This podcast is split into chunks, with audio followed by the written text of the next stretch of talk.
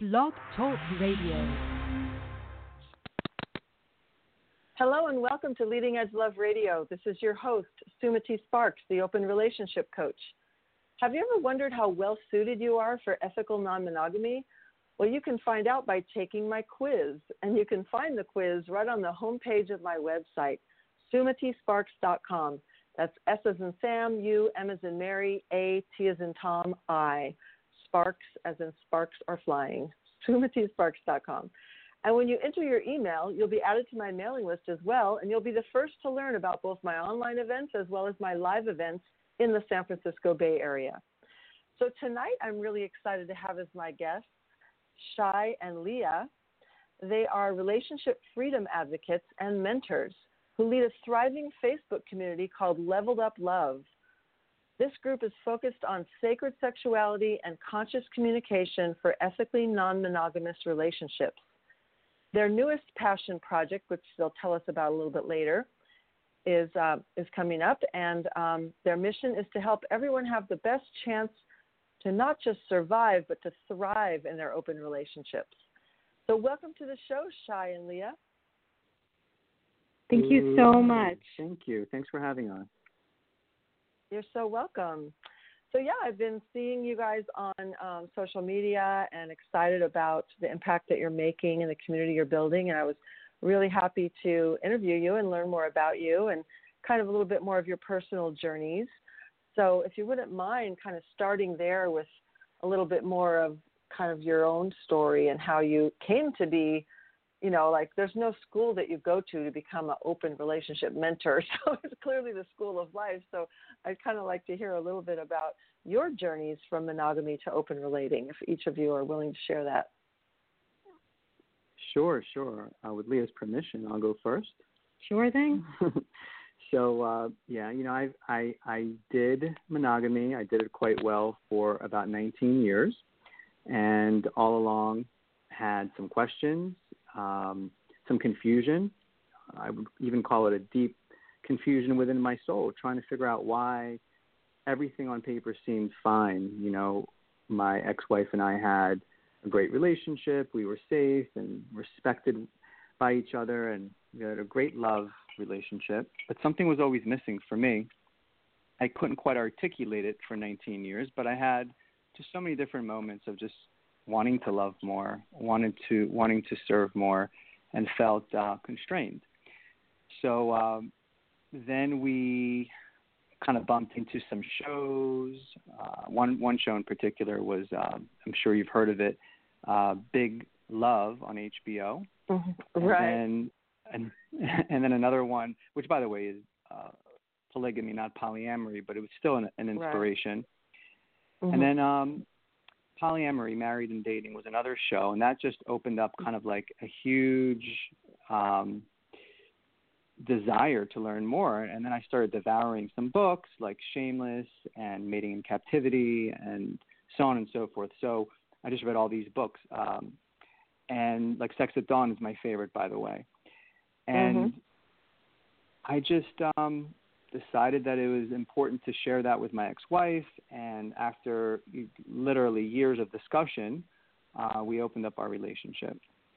And I wish I had known then what I know now, because clearly, mm-hmm. like you said, no, nobody teaches you how to do this, and you just don't mm-hmm. know what's around the corner. And I and I didn't, despite right. picking up all the books, despite picking up all the material. So went into it, been practicing um, for about five years after my separation from my ex-wife, and um, just kept learning and learning and learning, like you said, in the open relationship school of hard knocks. And just mm-hmm. um, when I met Lea, when I met Lea about um, three and a half years ago, she's a bit of a of a, of a of a life hacker, biohacker, relationship hacker, you name it and she just helped me gain so many important perspectives in, um, mm. in, in, in terms of the psychological frameworks that we needed that I needed to be aware of in practicing open relationships. And we've gathered so many tools and so many um, just treasures that you know we're just excited to share it with the world. And and that was uh, that's essentially uh, the the simple short story. Cool. Well, I'll dig into that more, but let's have Lea talk a little bit about her story first. Sure thing. Thank you. So, I was also monogamous in multiple relationships throughout my life and was married for 12 years. But throughout all of my relationships, I can say that I was drawn to other people and thought that something was wrong with me. And I carried a lot of guilt and shame around that. So ultimately, my ex and I had a lot of intimacy struggles as well as chronic health issues on my side. And we separated in about three weeks, 3 or mm-hmm. four weeks after I separated. I took a plant medicine journey and then met Shai about two days later. mm-hmm. And wow. I thought it was I thought it was going to be just a cute little experiment. I um I knew that the freedom appealed to me and I also knew that I am one of the most possessive um people that I've met. So I thought this is also mm. going to be an interesting journey.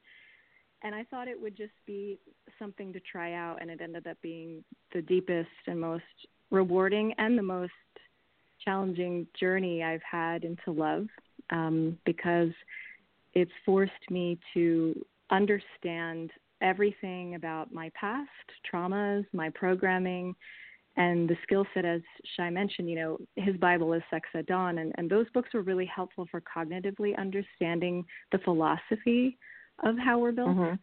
But mm-hmm. my Bibles are actually Breaking the Habit of Being Yourself by Joe Dispenza mm-hmm. and yes. Attached um, About and, attachment uh. I'm not sure of his name.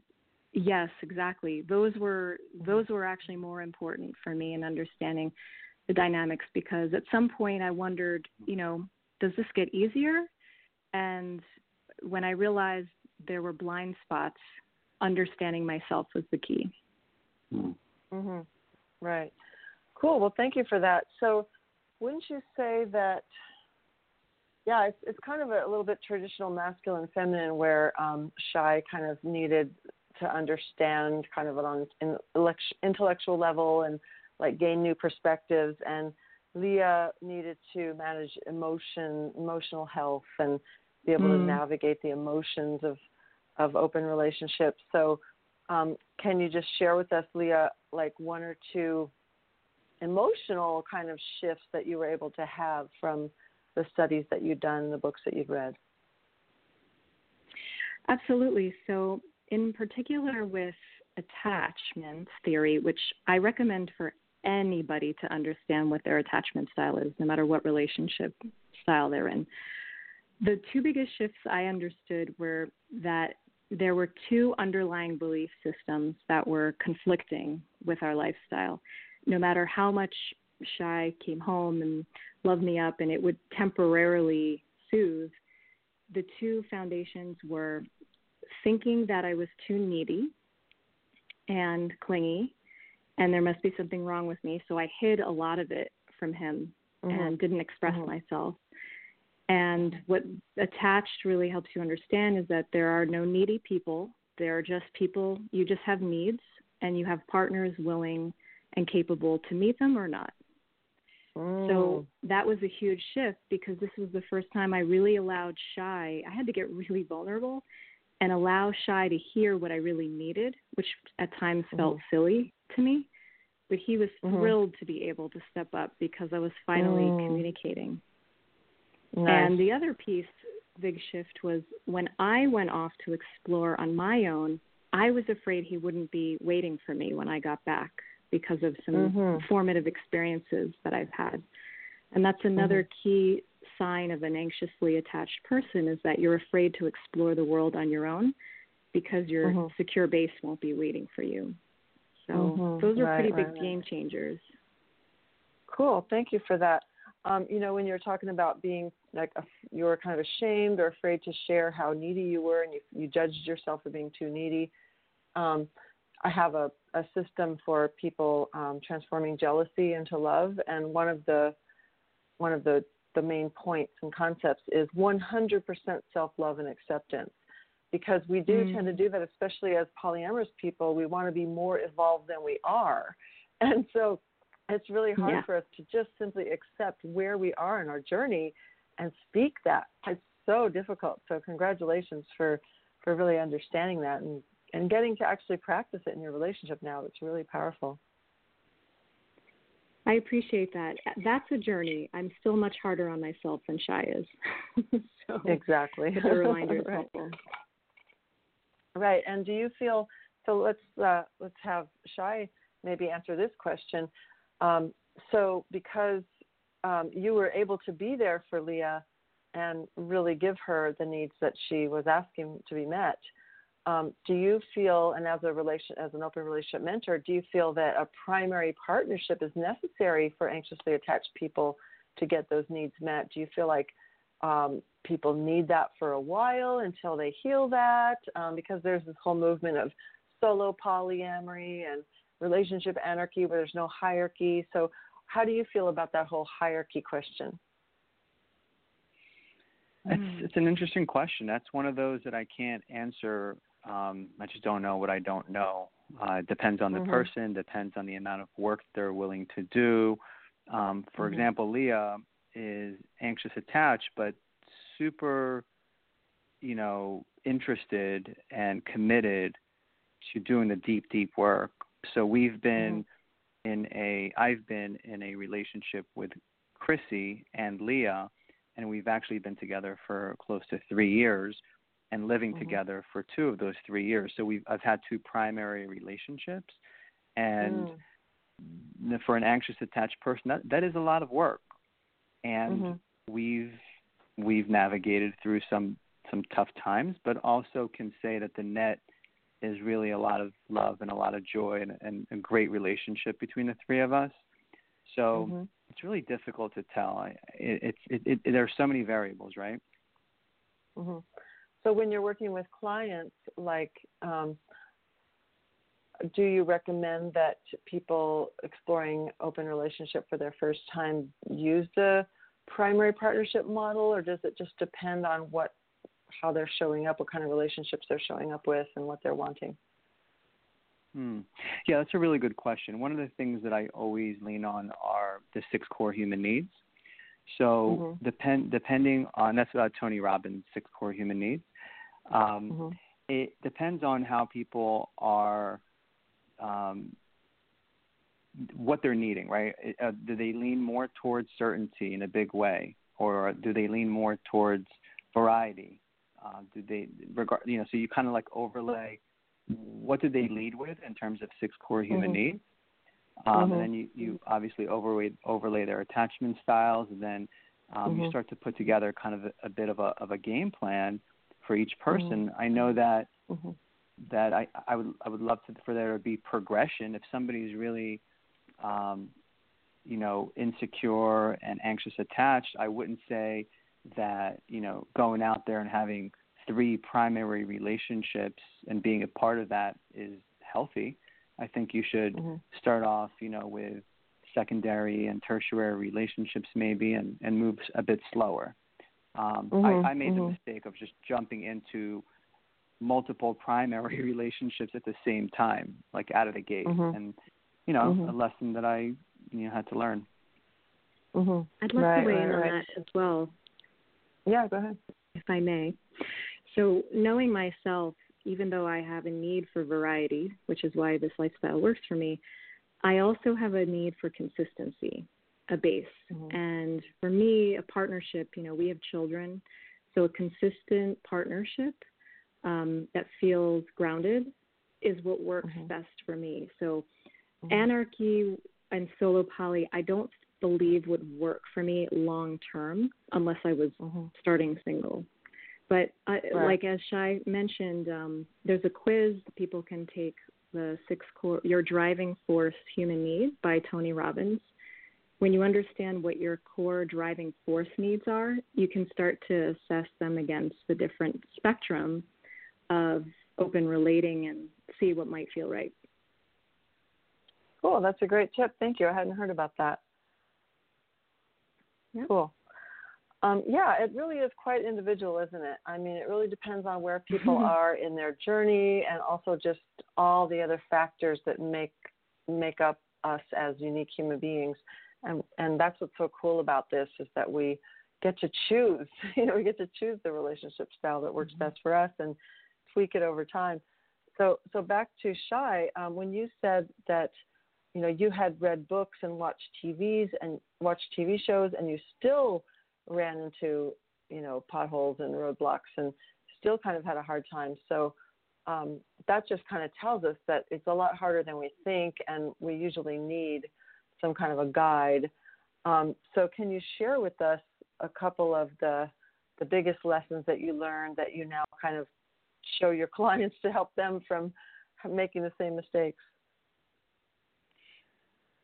Sure, it's a great question. It's a bit of a loaded question because there's so many things to choose from, but I think the biggest one is communication, right? If if mm-hmm. you, it's like the first tool is communication, and so is the second and the third. Because what I did realize as I, as Lea was collecting all of these emotional and psychological frameworks, the guy in me was putting together a toolbox of communication tools.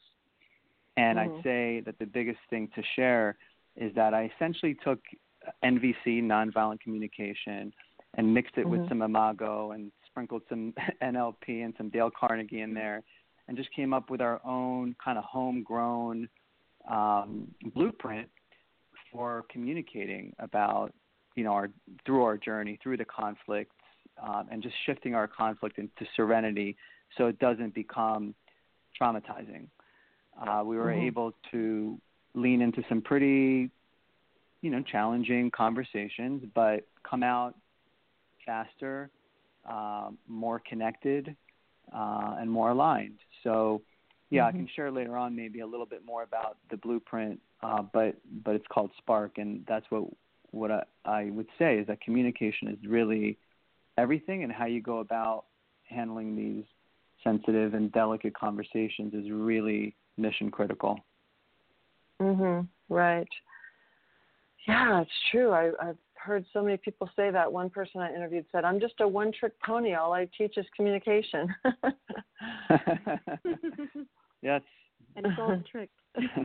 all the tricks. Exactly. Yeah. right. yeah.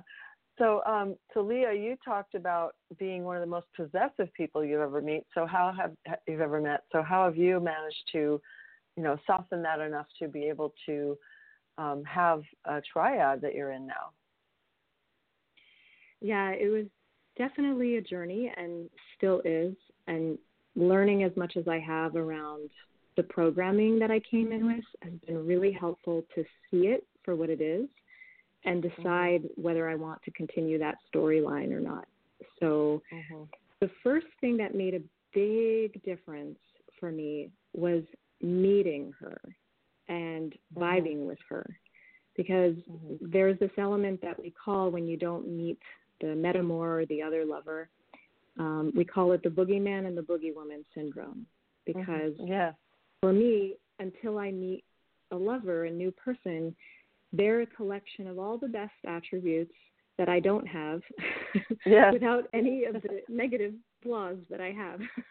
so, you sure. know, they're, they're sort of this looming shadow of, of my own shadow work. And once I meet them, not only do I see that they're a real human being with their own fears, you know, they're having their own process. A lot of the people we've engaged with are new to this. But when I'm able to be vulnerable with that person, show them my heart and my little girl, you know, a really beautiful exchange happens where the sisterhood I've experienced, especially with Chrissy, where we are we don't exactly have a romantic relationship, but we have mm-hmm. the most sweet, nurturing relationship two women can have without that. Mm. And mm-hmm. in a way, I feel she's as committed to me as mm. she is to Shai, even though we're more on the platonic spectrum. Um, right. But she's the most important woman in my life. It's it's shown me that love can be about more than sex and romance. It's about support and partnership. Really. Yes.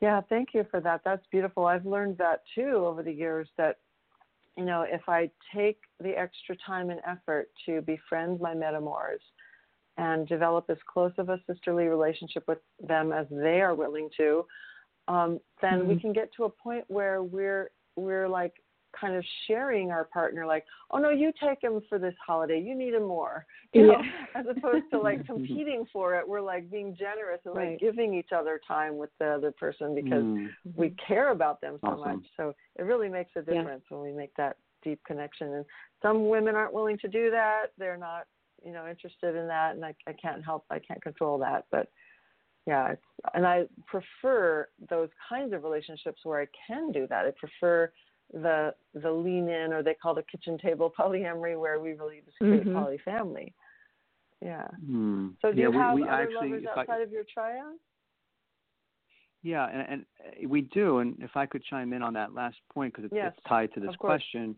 um, mm-hmm. So I, have tra- I've traversed it all and experimented with the entire spectrum from monogamy to monogamish to a second uh, at a swing club, and then um, mm-hmm. polyamory, and then this kitchen table integrated style of polyamory. Mm-hmm. So it feels like even with Lea, when we first started, we were more, you know, we were not we were not kitchen table and um, you know we were each starting different relationships and going out on dates with different people, and we weren't integrated. And now we're where you are, where it's not even a preference; it's almost like a I don't want to say that it's a non-starter yet, but I'd say that we heavily look for that box to be checked. If if somebody mm-hmm. that we're interested in is not interested in uh, meeting our partner, uh, and mm-hmm. and and di- even diving in a little deeper, we're ten, we're, we're like 99% not interested in that person, and, and, and right. not interested in anything more than a friendship. Um, mm-hmm. And we also call it like loving the world together, together, and integrating uh, new romantic interests as much as we possibly can, um, right. because um, it's been really working for us, especially in the last year or so. I feel like it's really that commitment um, to doing it that way has really made things a lot easier. Mhm. Yeah, I agree. Go ahead, Lea. I was going to say, for me, I, I don't want. I'm trying to have as few deal breakers and non-starters as possible when I meet people.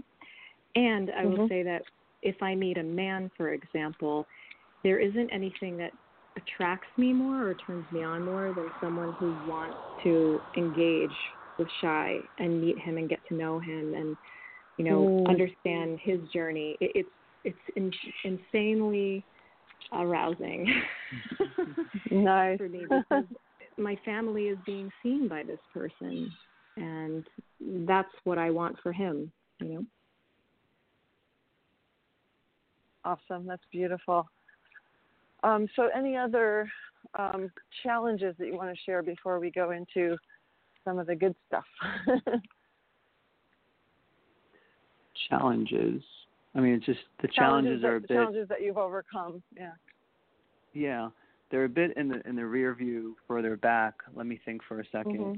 Um, I mean, gen- generally speaking, the challenges I recognize now were created by me with mm-hmm. other partners and with Lea. Mm-hmm. Um, they have a nickname that I'm trying to shed myself of called Shai Speed because mm-hmm. you know when I do meet someone I've always had this, oh my, they're interested in poly. Let me do whatever it takes to move quickly to kind of like deepen the connection because we've got a high qual I've got a high quality person. I really want to would love for them to meet the family and I just moved fast, fast, fast. I remember one time mm-hmm. I had met someone and within a week asked them to come on a on a family vacation. and mm-hmm. not with me. not, not not with Lea. But that was that was way back when I was a baby. That was like, mm-hmm. you know, many years ago. Um, mm-hmm. And now I think that that was that was challenging, right? Like just moving too fast for my partner, you know, anxious, attached or mm-hmm. not. Sometimes you just your intentions are good, but there has to be some sacrifice in how how you um how you pace yourself. So yeah, we've had some of those challenges. Yeah, that's a good one. I I find that if you have to just decide, you know, if you really love somebody and not necessarily that, that you love them because you can love someone and not be compatible in your lives your lives may not mesh together but if you really want to be with someone you're committed to mm-hmm. making that relationship work shy of any abuse or anything then sometimes you have to mm-hmm. go at their pace, and it may not be as fast as your pace. Um, it may right. not be ideally what you want, but as long as you feel like they're trying, I often use the, and now it's a gross analogy, but the analogy of of the couch surfer. So, like, let's say that a friend of yours has lost their job or their house burned down or something, and they're staying on your couch, mm-hmm. and you would let them stay there for a while and recover from their trauma, but then you know, in a certain amount of time, a few weeks, you'd want to see them like starting to look for a place to live and look for a job, and mm-hmm. they're just laying there smoking pot and scrolling Facebook. You'd be like, um, okay, your time's up here. So similarly, like we want to see our partner like at least trying, not pushing their edge so far that they're re-traumatizing themselves, but you know that they're trying, that they're doing the work, that they're trying to move a little faster, you know, to to meet you halfway. So um, so that's an analogy I often use. It's kind of gross, but it's mm. it's uh, no, you know, it makes sense. Kind of reminds us, yeah, yeah. Um, so did, did either of you have you know have to kind of slow down for the other at any point? Yeah, yeah, it's something that actually just recently I I made a conscious decision to to slow down and not you know take a certain trip that I wanted to take and um yeah, so we, I, I've learned to definitely slow slow down um, and find that and strike strike that balance um, for sure. And mm-hmm. you know what I'd like to add is what I learned in this research process is there's a real psychology behind change for human beings, mm-hmm. especially mm-hmm. when you're living together with someone and your life is a certain way. Obviously, you have to embrace uncertainty to some degree to make this work. But what I found really helpful was Franklin Veaux, who wrote um, More Than 2 mm-hmm. He compared um, couples privilege, where other people's needs just don't matter, and people there's mm-hmm. veto power, and those were mm-hmm. dynamics I was really uncomfortable with when I the Mm-hmm. idea of them when I came in. And Mm-hmm. what he talks about is instead of a privilege, looking at the relationship as an investment you know, not mm-hmm. being like, well, I'm going to do me and I'm going to have fun, so you you do whatever. That's not how we look at it. We don't marginalize mm-hmm. people. Um, we mm-hmm. honor their needs. Everyone has a seat at the table, and we do look Mm-hmm. at our foundation as an investment worth protecting with intentions that feel good to us. Mhm. Beautiful. Well put. So, if you're just joining us, you're listening to Leading Edge Love Radio, and this is your host, Sumati Sparks, the open relationship coach at sumatisparks.com. And we're speaking with Shai and Lea, who are um, relationship freedom advocates and open relationship mentors. And um, tell us a little bit more about your um, Leveled Up Love community and how that all got started and what you're learning from that. Oh, and before I Thanks for before asking. you go on yeah. with that, go ahead. Yeah, before you go on with that, I just want to remind the listeners that this would be a good time if you have any questions for Shai and Lea to call us at 657 383 1132. 657 383 1132. And you won't interrupt us. You'll be put on hold and we'll take your call at the right time. So feel free to call in if you have any questions for them. So take it away, Shai.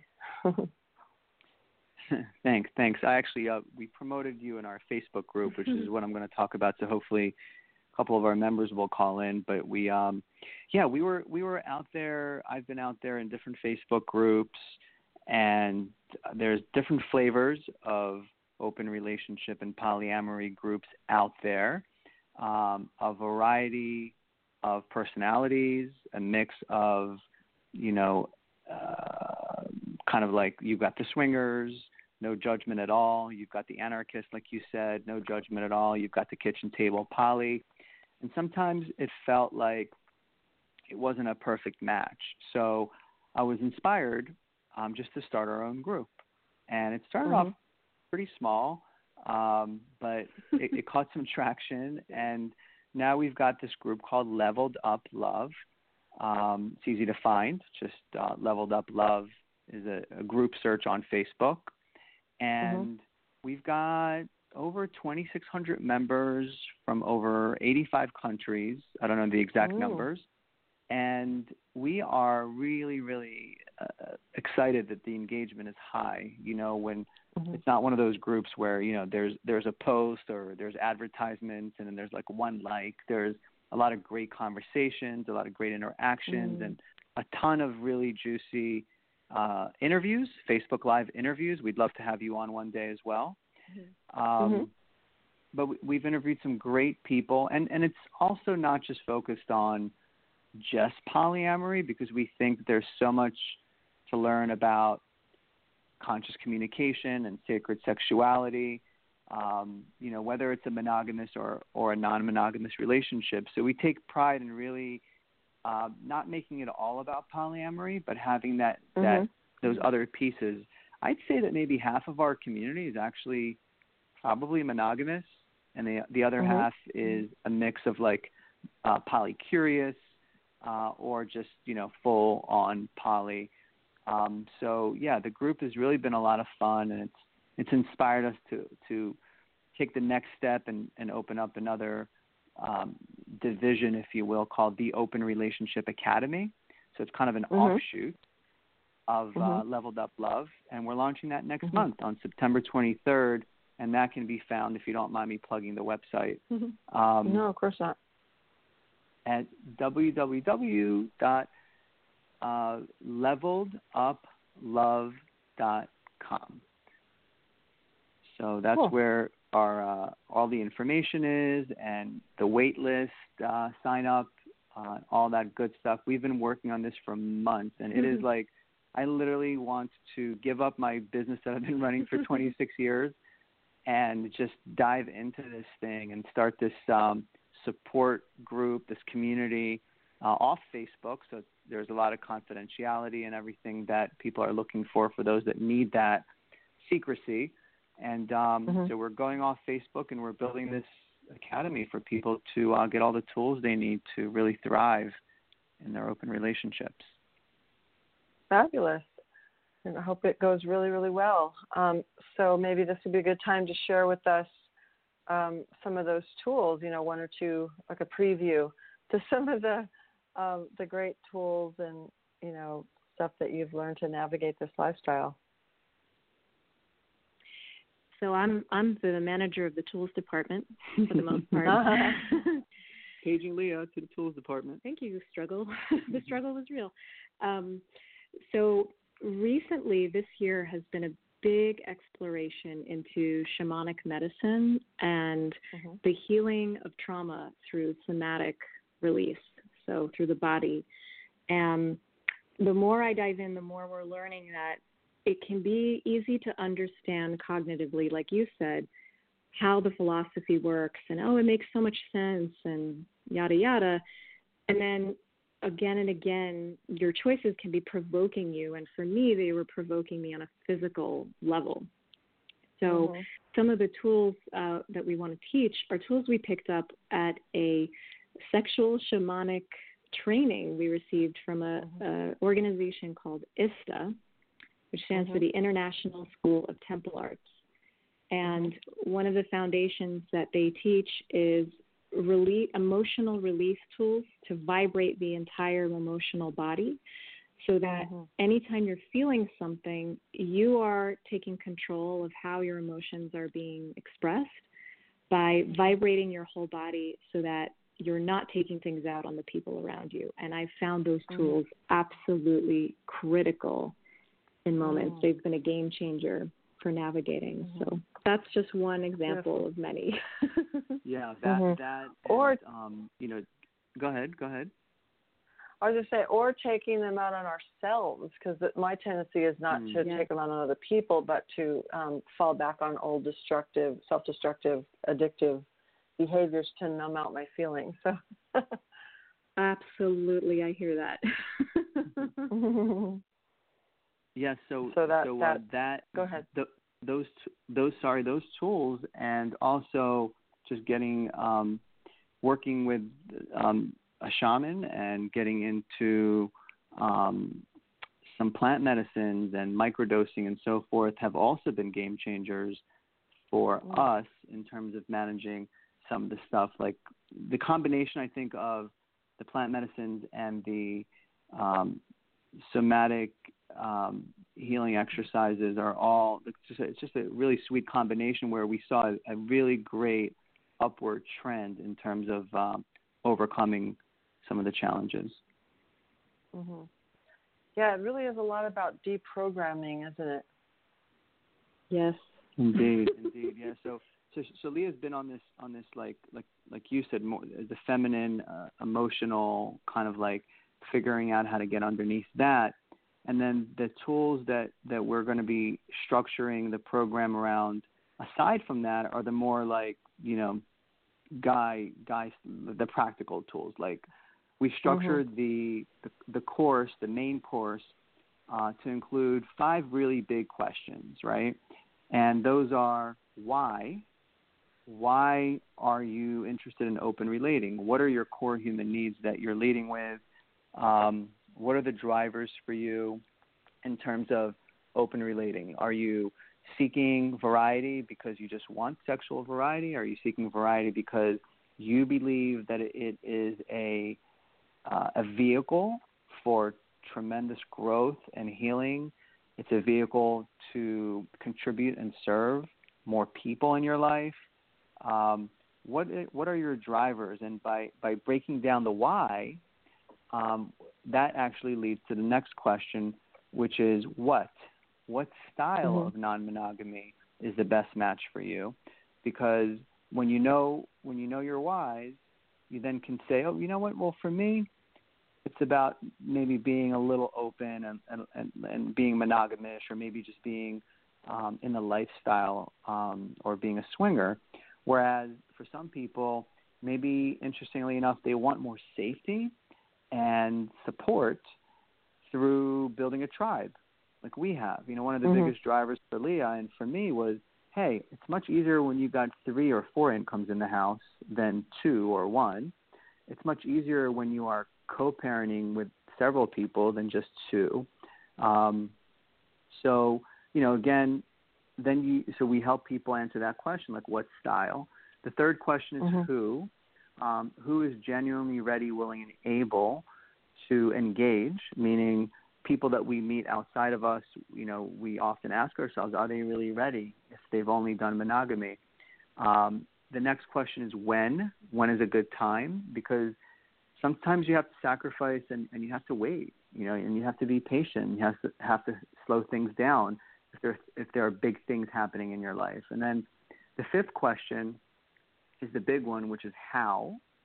Um, mm-hmm. How do you succeed? How do you thrive? What are the tools? What are the communication um, blueprints that you might want to have? What are the attachment uh, blueprints? What are your love languages? You know, all those things um, mm-hmm. All those frameworks are what we're going to probably have. Like that's probably going to be the biggest section of the course. That fifth mm-hmm. question: mm-hmm. How do you do it? Um, so that, mm-hmm. that's essentially the, the, framework that we're using, and I'd be happy to dive into yeah. any of those if you'd like. Beautiful. Well, I was just thinking, you said that like half the people in your um, uh, leveled up love community are monogamous, and um, you talked about that you've Shai have done kind of the whole spectrum from monogamish to swinging to kitchen table polyamory and everything in between. So, um, and you mentioned like the books mating. One of you mentioned mating in captivity, the Esther Perel book, and she kind of aims her writing at monogamous people who have gotten bored and aren't having much sex anymore.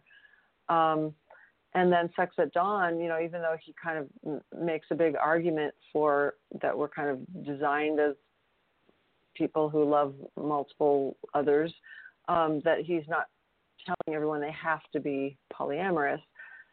So, right. um, can you talk about how your tools can also work for people that want to be monogamous or monogamish? Kind of that whole gray area of like, how do couples, especially I work a lot with mature couples who've been married for decades and they're just hardly having sex at all, if any it's very little. So, like, how can we bring the elements of open relationship into monogamy so that there's that excitement? Because I always say that you know monogamy is like really secure and predictable and calm, and polyamory is like kind of scary and edgy and exciting and passionate. So, where do you find that middle ground? That's a fantastic question. The thing that I'm always grateful for at the end of whatever I struggle with is that there's something really valuable that I've just learned that could teach anyone in relationships. So when people ask me, "Oh, how do you struggle with the jealousy in polyamory?" I say it's just differently than I did in monogamy because mm-hmm, mm-hmm. jealousy exists everywhere. It, it's not exclusive right. polyamory. Mm-hmm. It might come faster and harder, but mm-hmm. it's absolutely present, except that in polyamory, you can't really hide behind a sort of soapbox of saying, How could you do this? You betrayed me, you know, because mm-hmm. it's consensual. So I think there is so much to learn from polyamory for monogamy because mm-hmm. I think that sometimes uh, what I experienced with monogamy was everything was so great in the beginning, smooth sailing. But as soon as there were starting to have some cracks in the foundation, we didn't have the communication tools to discuss our parenting values, our financial values, the fact that we were attracted to other people. We brushed all of this stuff under the rug until eventually we feel that it drained out the polarity and the charge mm-hmm. from our relationship. Yeah. It just mm-hmm. evaporated. And I think that the more vulnerable you stay with each other and you really show all your cards on the table, like tell your partner that you're attracted to a guy at work. Be honest about that. And I think that that polarity, that is that level of vulnerability for me has kept our charge so strong um, that we're hotter for each other than ever. I don't know. That's my opinion. Mm. Absolutely. mm-hmm. yeah. That's great. And how long have you been together? Three years and four months. Yeah, something like that. Three years, four months. Wow, felt like a Mm-hmm. lifetime. It has. Feels longer than that, huh? Because you, you're just so e- well matched, huh? And a lot's happened. we are, and, Mhm, and, and mhm. to um and, and to dovetail on what what Lea said um, about um, mon- the monogamous gray area. Uh, one disclaimer: we don't advocate necessarily for polyamory, and we don't say that monogamy is uh, worse or better, or anything like that. What we really want to be advocates for are just conscious conscious relationships, and Mhm. conscious to me means aware uh, aware of those core human needs that we spoke about earlier. But one thing that I that that that is interesting to me, I came up with this epiphany like literally a week ago, is that um, because somebody said to me, is actually my ex-wife. She said, you know, I like to dive deep in relationships. Like for me, you know, monogamy is where it's at because I get to dive deeper. And you know, reading between the lines, she's essentially saying that, hey, you don't dive deep. You know, you're an, an inch deep and, and a mile wide because you know you're polyamorous. And I thought Mm-hmm. about that. You know, I, I wasn't ever able to really truly answer and own up to that because there is some truth, right? There is some disbursement of energy that does happen when you're uh, polyamorous. However, I came up with this this this quick epiphany that in monogamous relationships, a lot of the time, I'd say even 99% of the time, the standard relationship says if you have an affinity towards another person, another man or woman, keep that to yourself. Do not upset the apple cart. Do not share that with your partner. You're asking for trouble if you even express an affinity towards somebody else. And there's also a piece of like uh, deep rooted kind of like, well, is my partner partner cheating on me? I mean, no, they would Mhm. never. But maybe I don't know. You know, so and so got blindsided by her husband, and so and so got blindsided by her his wife or whatever. So when you Mhm. have those kind of like uh, uh, I don't what to call them skeletons in your closet, when you have those like unexpressed emotions, feelings, I think that actually blocks our ability to go deep with our partner because we're always Mhm. kind of like protected. We always have armor. And with Lea and I, I feel that we're we dive deep, like deep, deep, deep, Mhm. and we have done a Mhm. lot of healing work. And we love it. And I think a lot of that has to do with like the nakedness in, in our in our communication. Like there's almost mm-hmm. nothing mm-hmm. we don't share with each other, and mm-hmm.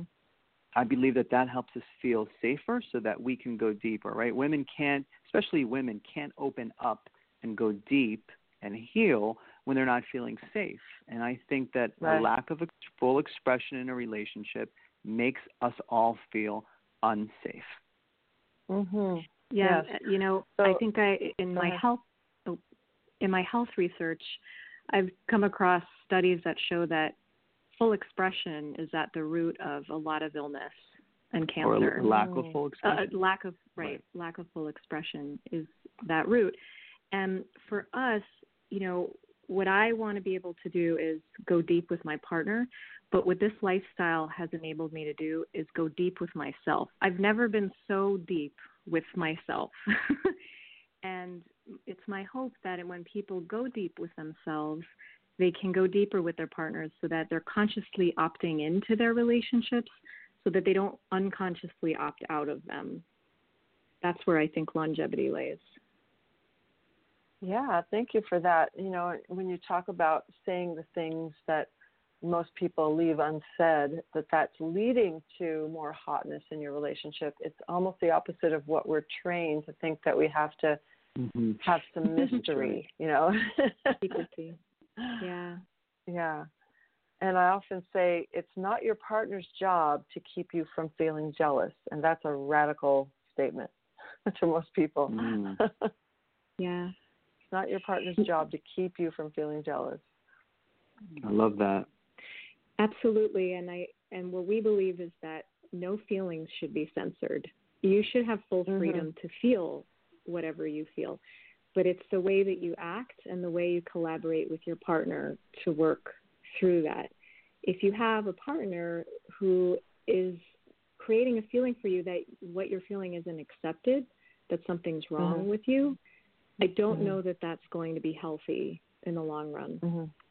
Mm-hmm. Right, exactly. Um, and so you talk. I'm going to put you on the spot here a little bit as relationship coaches and challenge you a little bit here. Just a warning. All right. Um, so, so early on, Lea talked about there's no such thing as being too needy or bad needs. Um, there's just a lack of the right people to meet your needs. Something like that, you said. Um, so mm-hmm. what I've seen in myself in my you know lifetime of figuring out how to what kind of relationships I want and with my clients is that so many of us have a pattern of you know our picker being broken like choosing people that won't meet our needs and then suffering and complaining about it and blaming the other person um, you know there was the book back in the 80s called women who love too much about women that just keep choosing partners that aren't going to meet their needs and then saying all men are emotionally unavailable, right? so there's right, a pattern right. so many people have of like falling in love with someone who's not ever going to be able to give them what they want. So how do you help people like that? Oh my gosh, I have an amazing answer for this, I think. oh, good. so the book Attached um, was a real turning point for me when I realized about the, the neediness and what it talked about were so, in a nutshell, there are four main attachment patterns. There is secure, which is in the middle, which is you're confident your partner will get your needs met and you want intimacy with the person. Mm-hmm. If you're anxious, you tend to want to be close to them as much as possible. You love intimacy, but when they're not available to you, it's very challenging. And then on the other side of the insecure spectrum is avoidant, where mm-hmm they actually want intimacy, but the act of it repels them because there's a part of them that doesn't want to be responsible for anyone else's needs, and other mm-hmm. people's needs push them away. So he talked about a dynamic called the anxious avoidant trap, where mm-hmm. anxious people can tend to be drawn to avoidance. There's a weird mm-hmm. cyclical feeding of each other's uh, attachment patterns that mm-hmm. elevates and suppresses their attachment systems, where they get mm-hmm. caught in a loop where the anxious person tries to get close, the avoidant person pushes them away, they rupture, they repair, and that feels like love and passion. Mm. but in Mhm. reality, it's a very unproductive cycle. So that is the exact pattern that I used to be caught in with my partners. Mhm. I tended to Mhm. be drawn to avoidant people. So once I learned that pattern, I knew the exact characteristics of what to avoid, what not to look Mhm. for. And it made me realize that in times where I thought that Shai was maybe not in as in love with me as I was with him, it was simply because he was acting secure and I didn't identify Mhm. that as love. Oh. So it became the most valuable goggles for evaluating new partners, essentially. hmm Excellent. So, what would you recommend to somebody that's starting to notice, like, oh, once again, I'm choosing somebody who's avoidant? Um, how do they find someone who's attached? How do they even feel attracted to someone if they're stuck in that pattern? Well, I think that that, that there's, there's something to be said about. Um, by the way, this is Shai in case you can't recognize the difference between our voices. Thank you. I think that that, that sometimes um, I've I've learned that it's okay to have uh, to make mistakes, and it's okay to celebrate um, transitions instead of like beating yourself up that you've picked the wrong person. Um, I've quote unquote picked a lot of people that on, at first glance seemed really interested and capable and ready, willing, and able, but they weren't. And I just have learned over time to just be a little bit braver in the process of transitioning from relationships that don't serve and don't match, Mm-hmm. um, Mhm. and that uh, as opposed to kind of being feeling stuck or scared to Mhm. transition. Mhm. Too too many people celebrate longevity and they don't celebrate transitions, and I think our society Mhm. needs a little bit more conscious uncoupling, even if it's not conscious on one side, right? Like just be conscious Mhm. of what, how you match with people, and and it's okay to make some bad picks because you get to learn. That's the whole point. I actually want to teach teach my kids that. I want them to celebrate, especially in the early stages, like in their teens and twenties, to just celebrate these transitions. And this is a journey of learning about yourself. So when you get a little bit older and you want to have a family, uh, your picker is uh, is a lot stronger. hmm Yeah, and I, you know, we often joke that polyamorous people don't break up; they transition. but um, Yeah. Yeah. I've gotten so much better than that with life experience, where I truly do have people who may not be my lover anymore, but who I still love and who is in my life as Yeah. as a, a life partner, a family member, um, because they didn't work as a sexual partner, or maybe they didn't work as someone I live with, but we still like to play sexually from time to time. So to have those boundaries Mhm. with yourself where you can recognize, like, okay, this person isn't meeting Mhm. this particular need, but they can still be in my life in this way. It's not that all or Mhm. nothing. This one person has to meet my every need or else you're out. Yes. You know? Yes. Absolutely. Yeah, so I like that more conscious uncoupling. Um, Well, you and- know what? We came up with thinking- with, with, yeah, a, with a new one recently that was. um Sorry, I, I'm just so excited to talk to you because it's like Mhm. talking to our own kind, our own tribe. Totally. Um, I came I came up with a funny new one called conscious instead of conscious uncoupling, conscious realigning.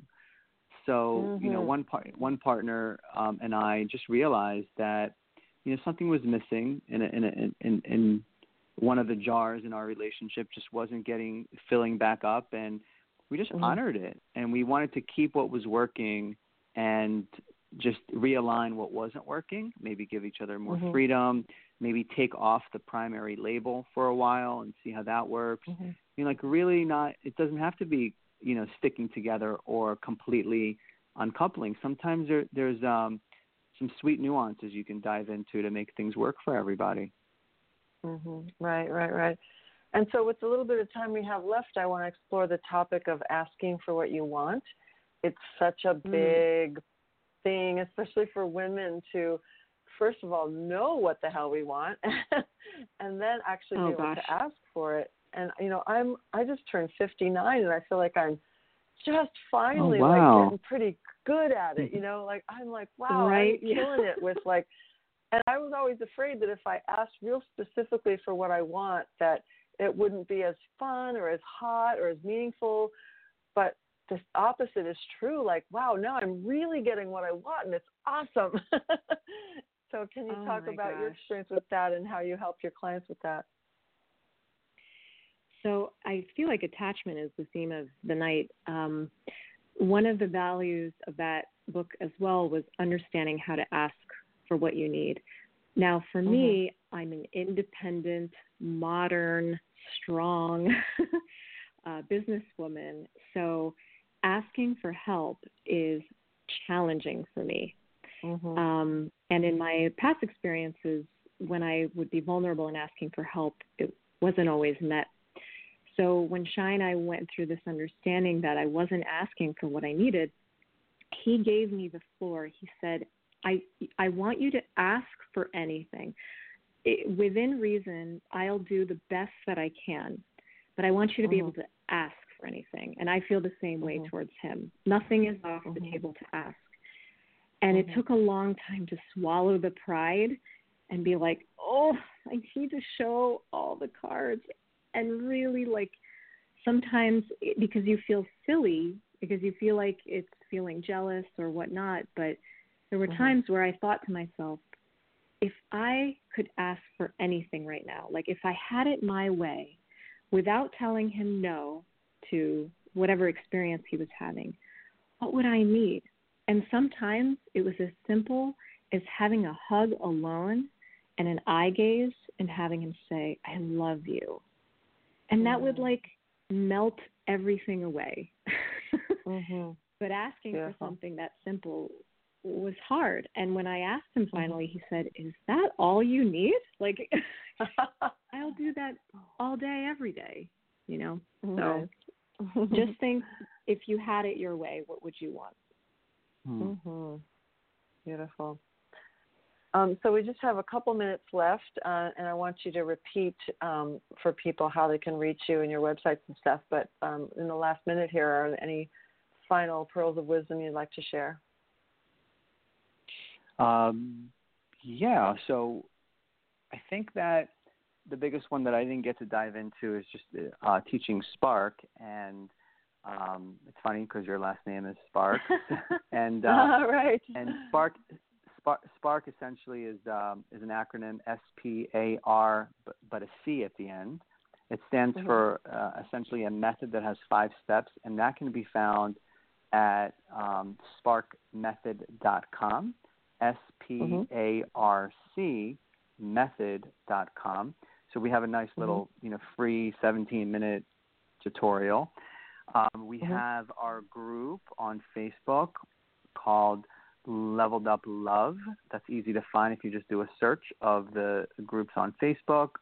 Um, that's our community of 2,600 members from over 85 countries talking about sacred sexuality, conscious communication for relationships by design.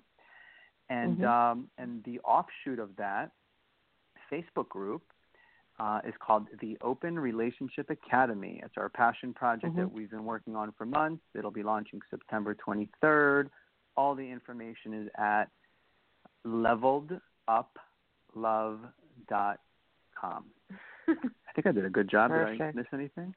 Spot on. No. All right. Sweet. Thorough. Okay, great.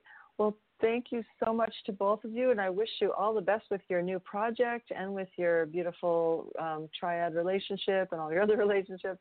It was really nice getting to know you. Thank you so much for your sharing your wisdom with all of us. Mm, thank you so much for having us. We really enjoyed it. Yes. Okay, we'll talk to you later. Bye bye. Take care. Take care. Bye.